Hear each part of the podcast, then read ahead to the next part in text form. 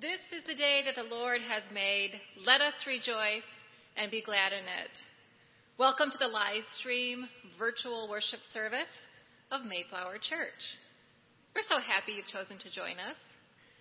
Here at Mayflower, we believe that faith is a journey, God is good, Jesus saves, and the Spirit leads us toward faith, hope, and love as we honor the dignity of all God's children. So let us journey together in faith this morning. I am Reverend Ruth Bell Olson, and together with Reverend Dr. Jonathan White, we are your interim pastoral team. We'll be leading worship along with Dr. Julia Brown, our music director, Scott Bosher, our choir director, and Anne Marie Church, our featured soprano. Next Sunday, we will be joined by a special guest, Marcelo Lehninger, the artistic director of the Grand Rapids Symphony, so you won't want to miss that. So many of you have asked about our timeline for gathering in person.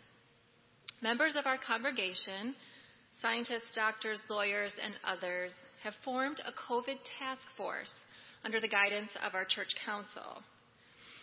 The task force is helping us make wise decisions as a church as to how, when, and where we are able to reopen. We are extremely grateful for their insight and wisdom. As plans unfold under their recommendations, we'll be sure to keep you informed. We're happy to report that within our safety guidelines, we have a few upcoming events to share with you. Beginning September 9, we'll have midweek. That will be outside and it will be fantastic. And on September 12th, our youth group, in conjunction with the Sudanese Grace Youth Group, is going to be hosting a car wash. Together, we're going to raise money for a playground for the new Sudanese Grace Church. And on September 13th, we will launch our fall programming with the theme Interim Journey of Hope, Pentecost. Details about what this will entail can be found on our website. Please be sure to also check our Facebook page, Instagram, and YouTube channel for more details on all that is happening in the world of Mayflower. This morning, we're continuing in our series, Who Do You Say I Am? as we study the experience of Jesus. We welcome you to be present wherever you are, and may we be led by the Spirit to grow in our faith, hope, and love with passion and joy. So now let us begin with our call to worship.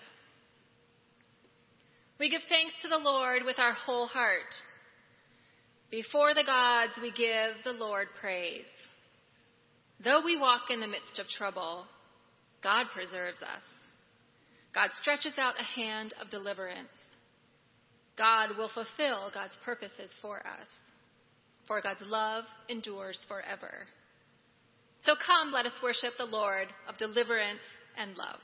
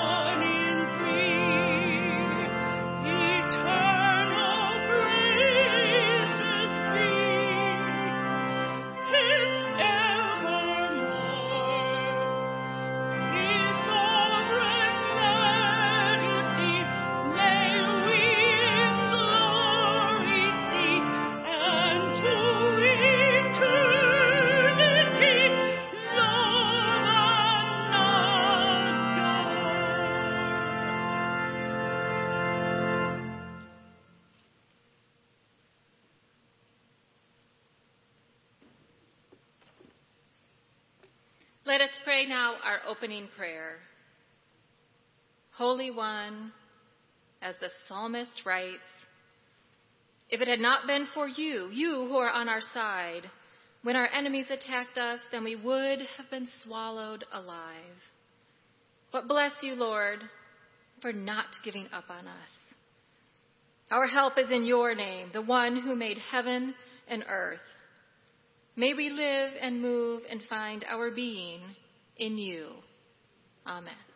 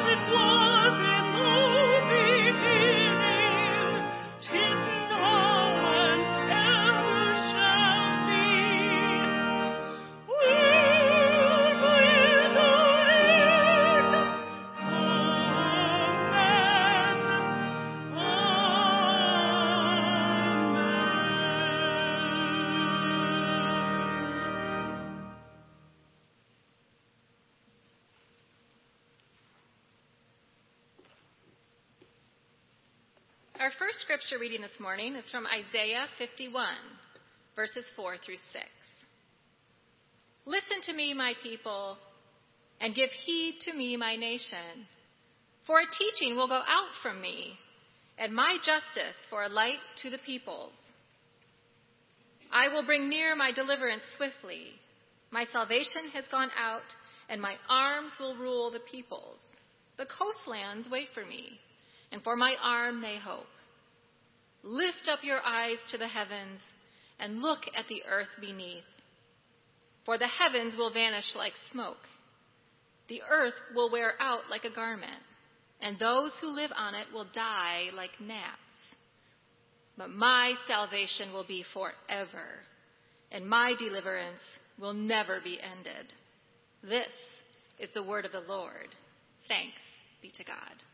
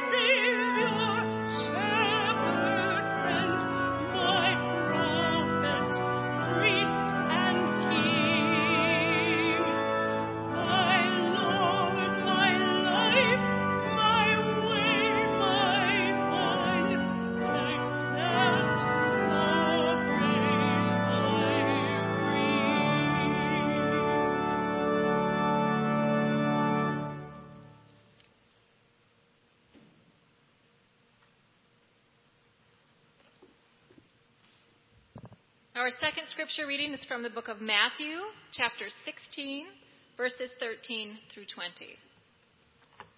Now, when Jesus came into the district of Caesarea Philippi, he asked his disciples, Who do people say that the Son of Man is? And they said, Some say John the Baptist, but others Elijah, and still others Jeremiah or one of the prophets. He said to them, But who do you say that I am? Simon Peter answered, You are the Messiah, the Son of the living God. And Jesus answered him, Blessed are you, Simon, son of Jonah, for flesh and blood has not revealed this to you, but my Father in heaven. And I tell you, you are Peter, and on this rock I will build my church, and the gates of Hades will not prevail against it. I will give you the keys of the kingdom of heaven, and whatever you bind on earth will be bound in heaven, and whatever you loose on earth will be loosed in heaven. Then he sternly ordered the disciples not to tell anyone that he was the Messiah. This is the word of the Lord. Thanks be to God.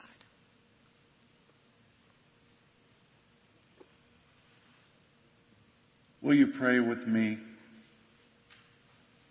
Gracious God, open our ears that we may hear, our eyes that we may see, our minds that we may think and critically analyze, our hearts that we may be filled with compassion, and our hands so when we leave worship, we leave in service. This we ask in the name of the Christ. Amen. Who do you say I am? Jesus asked the disciples. That is a question that everyone who calls themselves Christian must answer. Who do you say I am? Some answer, You're the Son of God. Some answer, You are the Messiah or Christ, a derivative of Greek. That you are the anointed one. Some say the second person of the Trinity. Who do you say I am? It is a difficult question.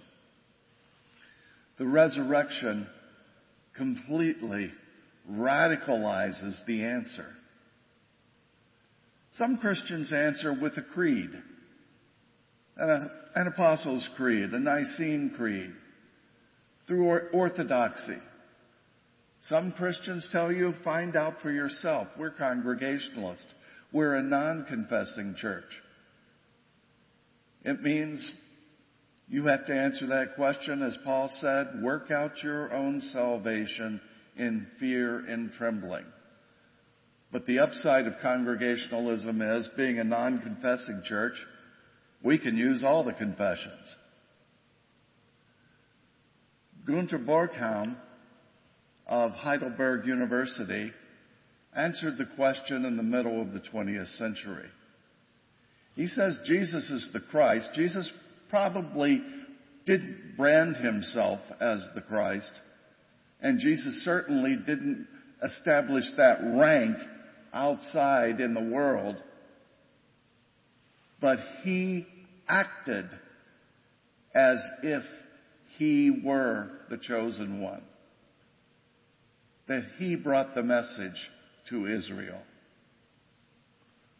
Paula Fredriksen, in a wonderful book, now in his second edition, From Jesus to Christ, looks at the historical Jesus and asks the questions, who did Jesus think he was and who did Jesus become?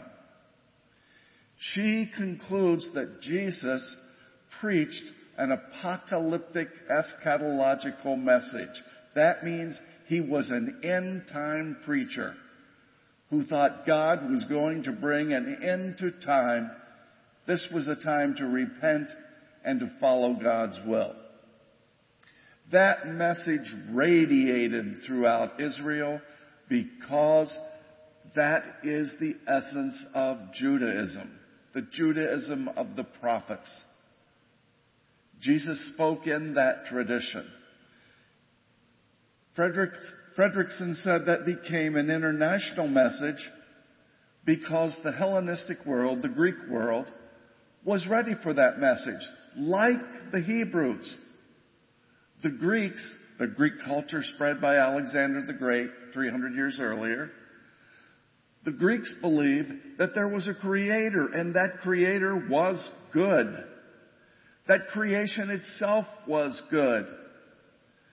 But, like the Hebrews, there was a problem with evil.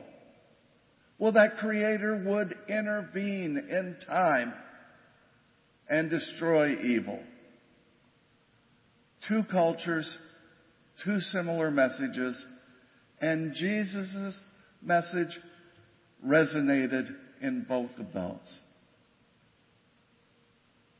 Paula Fredriksen also says, when we look back at Jesus and look at the historical Jesus, we see Jesus from behind. We see him with his back to the people because he was speaking to a particular culture, to a particular group of people, and a particular faith.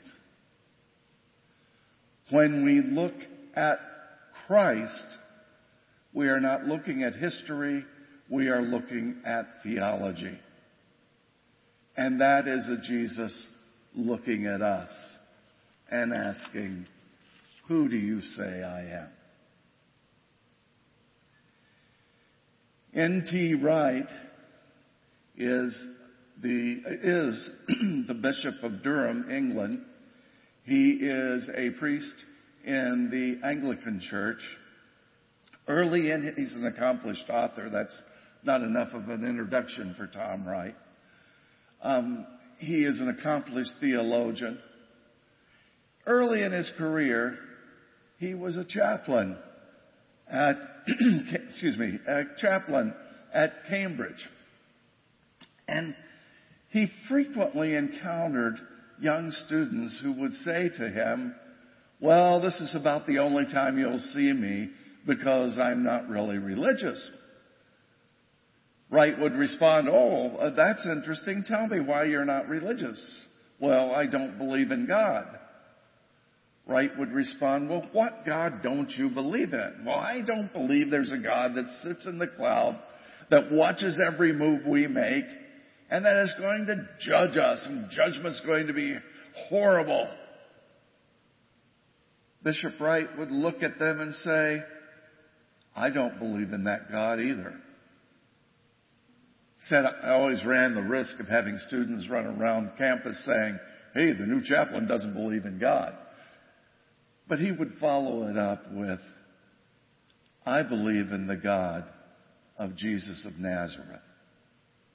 I believe in the God that Jesus worshiped. Wright argues that Jesus was part of that God. He says, almost tongue in cheek, Jesus didn't sit around and contemplate, hey, this is pretty cool. I'm the second person in the Trinity. Wright says, Jesus understood the Lord, Adonai, the sacred name, too precious to speak.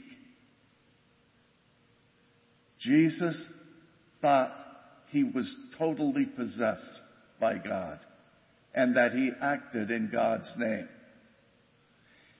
If you look at Jesus' actions and compare them to God's actions in Israel, Jesus did the things in Israel that only God could do. Jesus believed his message was God's message, and the resurrection exemplified that. Wright says, if God actually became a human being, what would God look like? He concludes, he'd look very much like Jesus. Someone who championed the weak and the poor. Someone who emphasized mercy over the law. Someone who talked about justice. Someone who would give himself for people Never more so, Bishop Wright says, than when he is helpless and nailed to a Roman cross. Jesus is the second person of the Trinity. The Christ was inside him. Christ is not Jesus' last name. Christ is what Jesus wanted us to realize.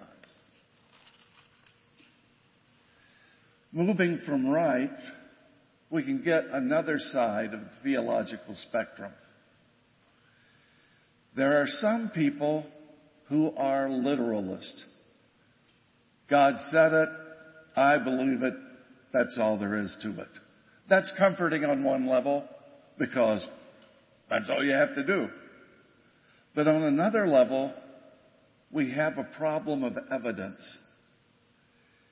And if we take some of the symbolic sacred stories literally, and then we find evidence that says these can't possibly be literal, we have people who fall away from the faith.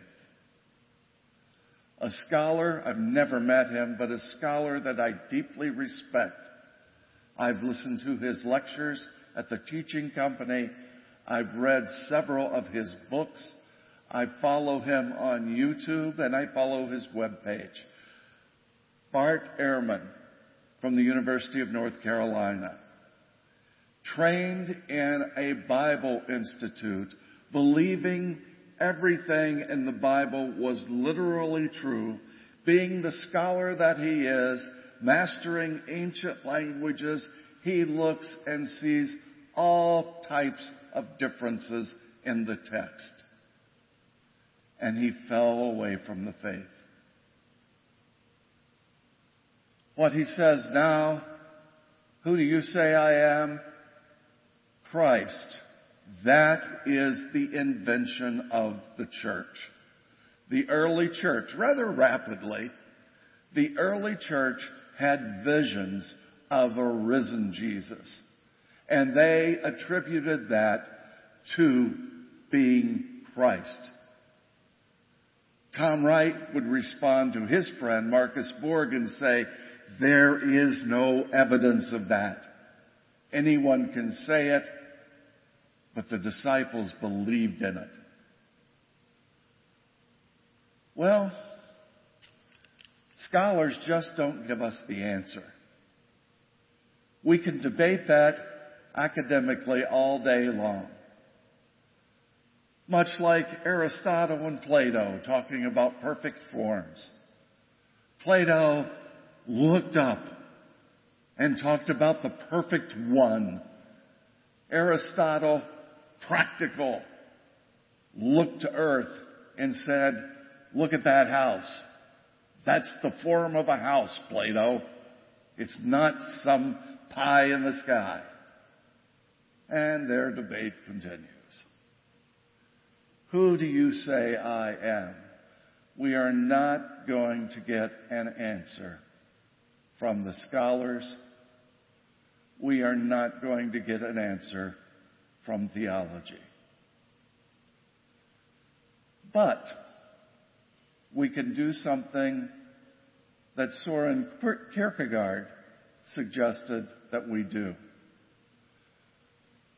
We come to what we know and look at the unknown. And at that point, we have to make an inferential leap of faith. The atheist says, I can't do that. Yes, you do. Well, there is no God. Prove it. Everybody, every culture, every human being has to make that leap of faith. I'd like to close today's sermon with two examples of how that leap can be made. How you can answer that question. Who do you say I am? The first example comes from the practice, the practice of Christian faith over 2,000 years, summarized very well by Karen Armstrong in her wonderful book, The Case for God. Armstrong says that the church has two traditions to encounter both the Christ, the second person of the Trinity, and God, the first person, and the Spirit that binds them together. The first way is the positive road, or the via positiva, the cataphatic approach.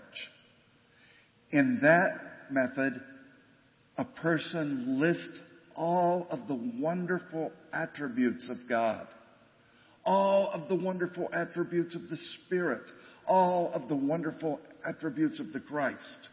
When we get together here in this church again, when this awful epidemic is finally over, we can go in the library and we see a picture there. And it says, Who is he? And it lists all these wonderful names for Jesus Prince of Peace, Wonderful Counselor, Messiah, Christ.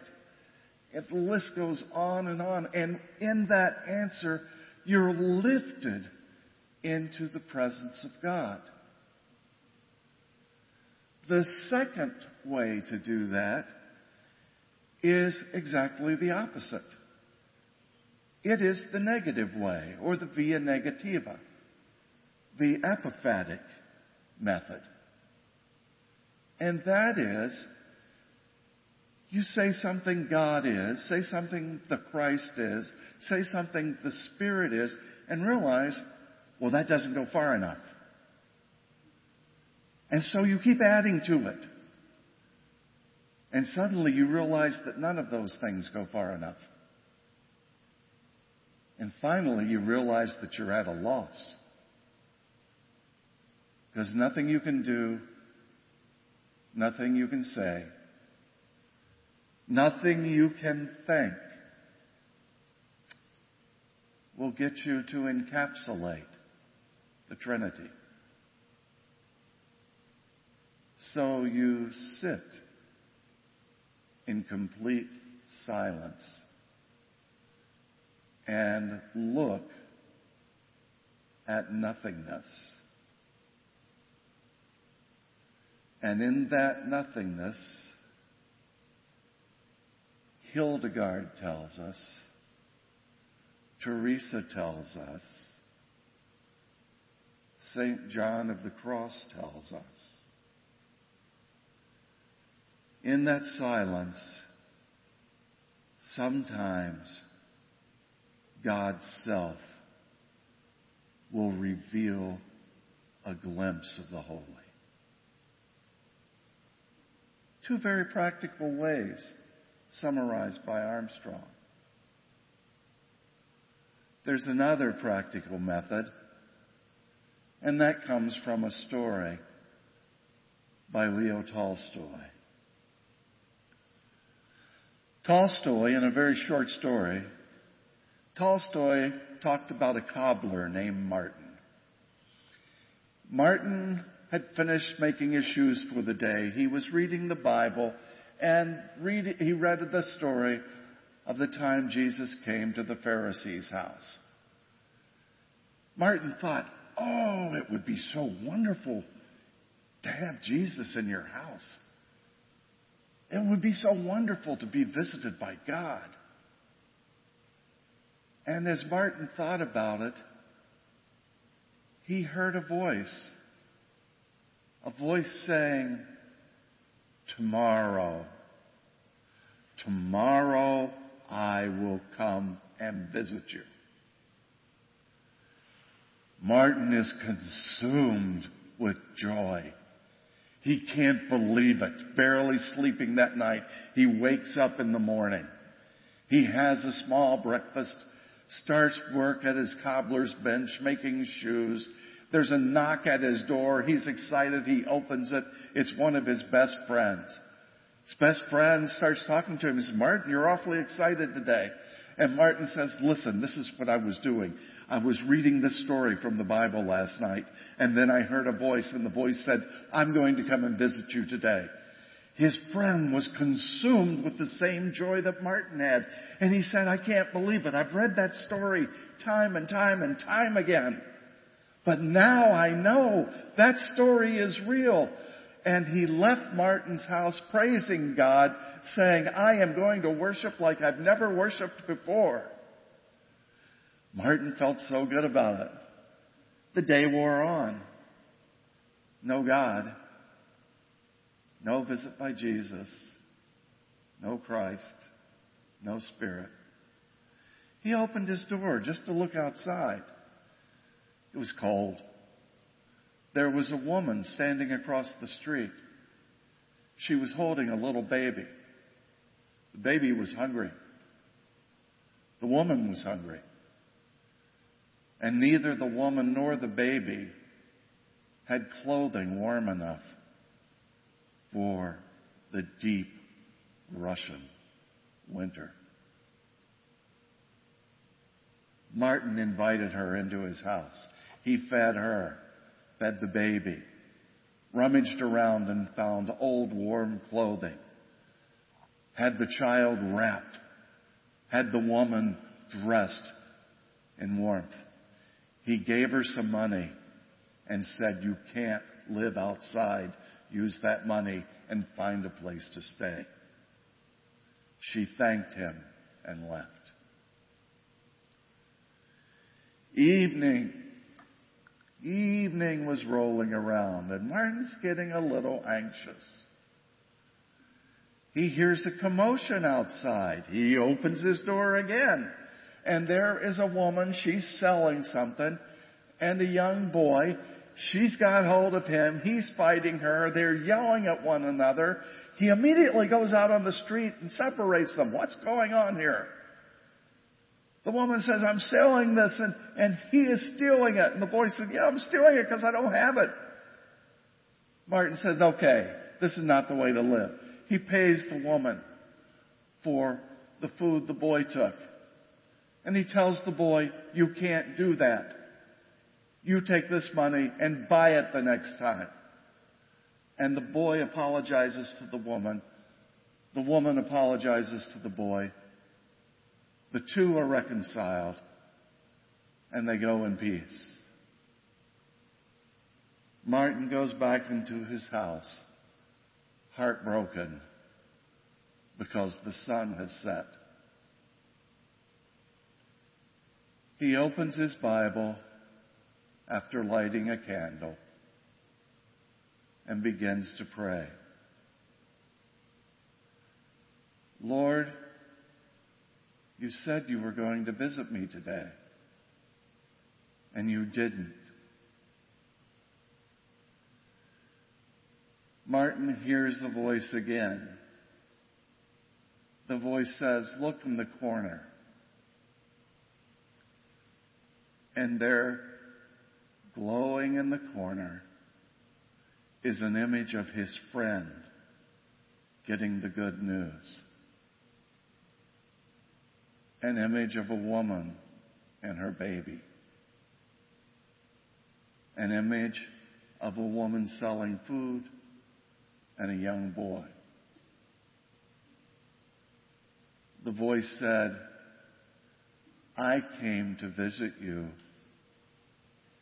three times today, Martin. Tolstoy called his story, Where Love Is, God Is.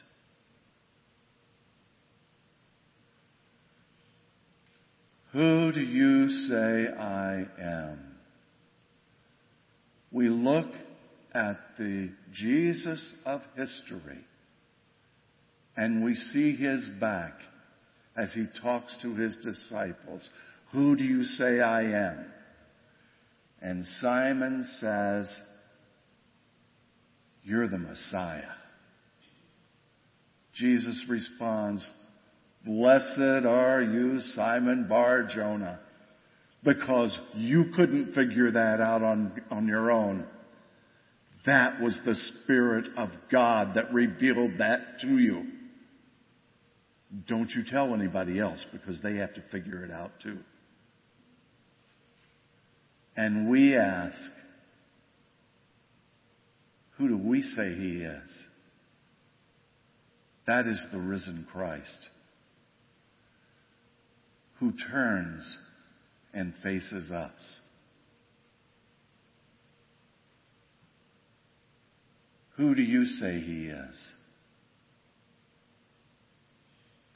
How do you answer that question?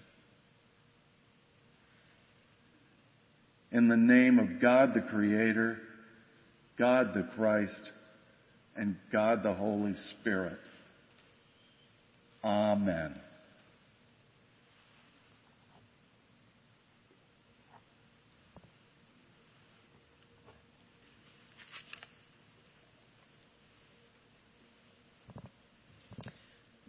Psalm 23 keeps coming back again and again. There are so many wonderful musical settings, so many different translations. And here we are again today with a duet setting by Henry Smart, an English composer and organist. He was a nephew of a conductor. He was the son of a music publisher and very well known during his time. He wrote operas and cantatas and oratorios and organ music and the setting of Psalm 23, The Lord is my shepherd. He's mostly forgotten except for a hymn tune that's still in our hymnal called Regent Square. We often sing that melody to Angels from the Realms of Glory or Christ uh, Jesus Christ, our sure foundation. And this beautiful setting of Psalm 23 is one of those melodies that will stick with you and stay in your head for the next week. Uh, I invite you to listen tomorrow to look for our uh, video that will come out of this duet. And later this week, there will be a, also a video with Marcelo Lehninger playing our Steinway piano. He was here this week recording, and uh, we're very excited to have him in our building next Sunday. So, just echoing uh, Ruth's announcement from earlier in the service, he will be here. He's playing Chopin and some Villa-Lobos. And um, it's just wonderful to have this close relationship between Mayflower uh, community and our Grand Rapids Symphony.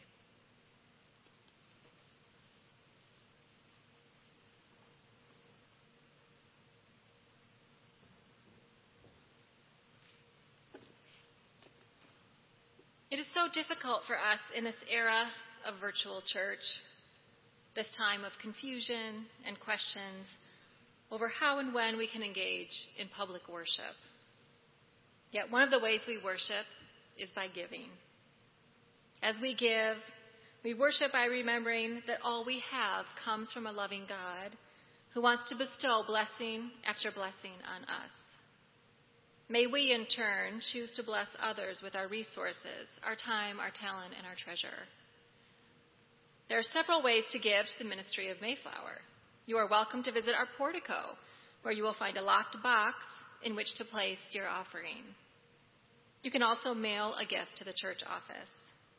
Our website has options for online giving, as does the bulletin that was emailed to you. We are also very tech savvy, and you can text the word give right on your phone with the number 616 344 6255. We deeply appreciate the generous spirit and gifts that are given to continue the ministry here at Mayflower.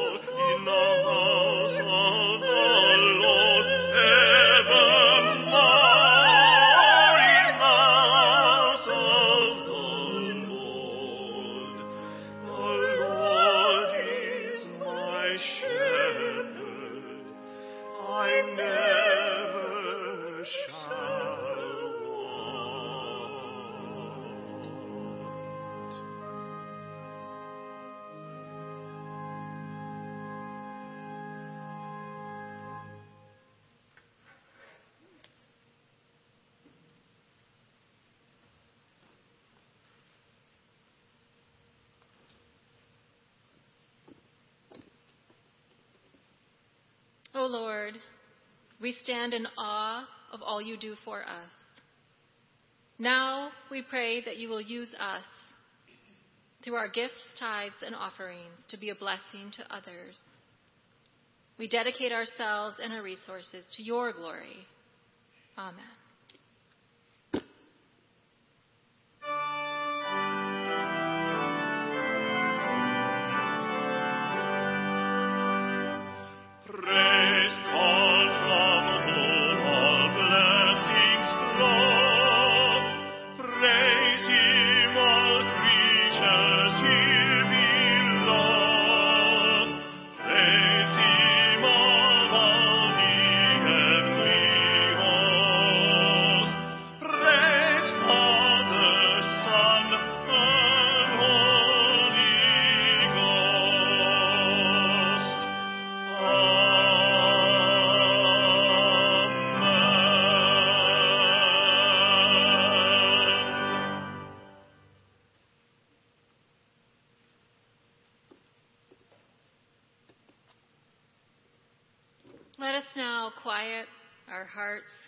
Them together in a time of congregational prayer. Who do we say Jesus is? Oh, dear Holy God, who is Christ, we ask. God, we seek you today and we are desperate for you. We want to see Christ. We do not want to miss the divine right in front of us. Help us to have eyes to see and ears to hear and hearts open to your holy presence. In a hurting world, may we bring comfort. In a broken world, may we be repairers. In a world of conflict, may we bring your peace. And this morning, God, we grieve the disasters, the natural and the human made, that our globe is experiencing. We pray for those fighting the California wildfires that seem just unstoppable. We pray as tropical storms are swirling in our waters that they will not reap destruction. We grieve today the division and ugliness that has become our current cultural context. Help us to be change makers and light bearers. Help us to be people who reflect Christ and help us to be people of deep love. We remember those in our church community who are grieving, those who are struggling, and those who simply need an infusion of hope. And we pray this morning for the end of the coronavirus. We pray for health and safety and healing. And we lift up to you Mayflower's COVID task force. Empower and embolden them. And may we not be motivated by fear, but by divine wisdom and clarity. In the silence, Lord, may we hear you whisper, Peace, be still.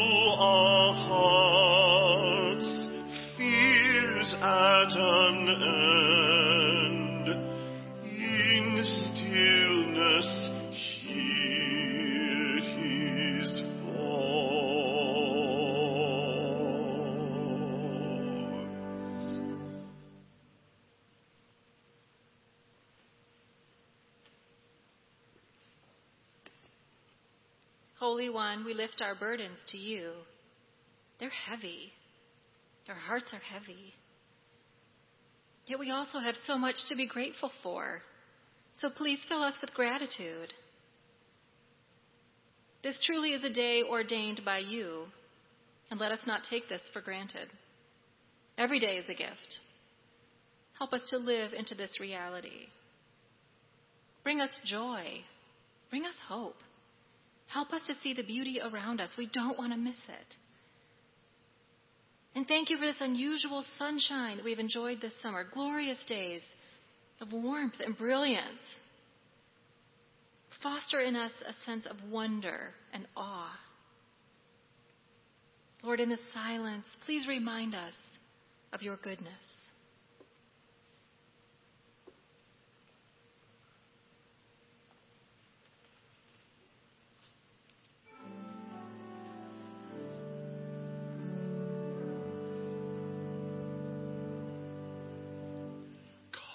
come to the way.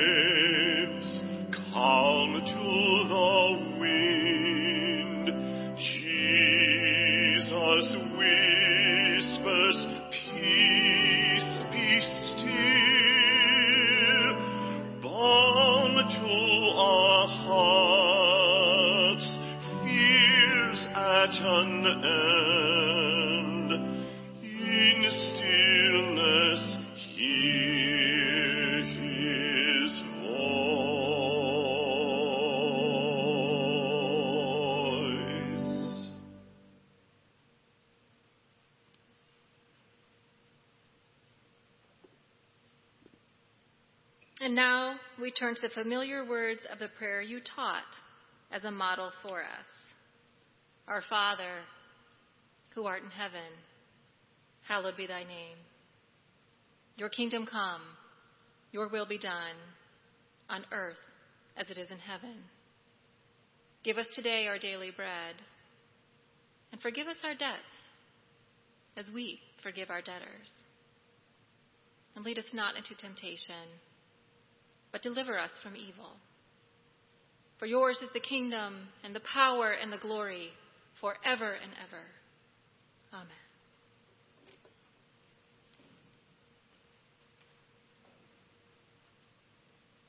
Amen.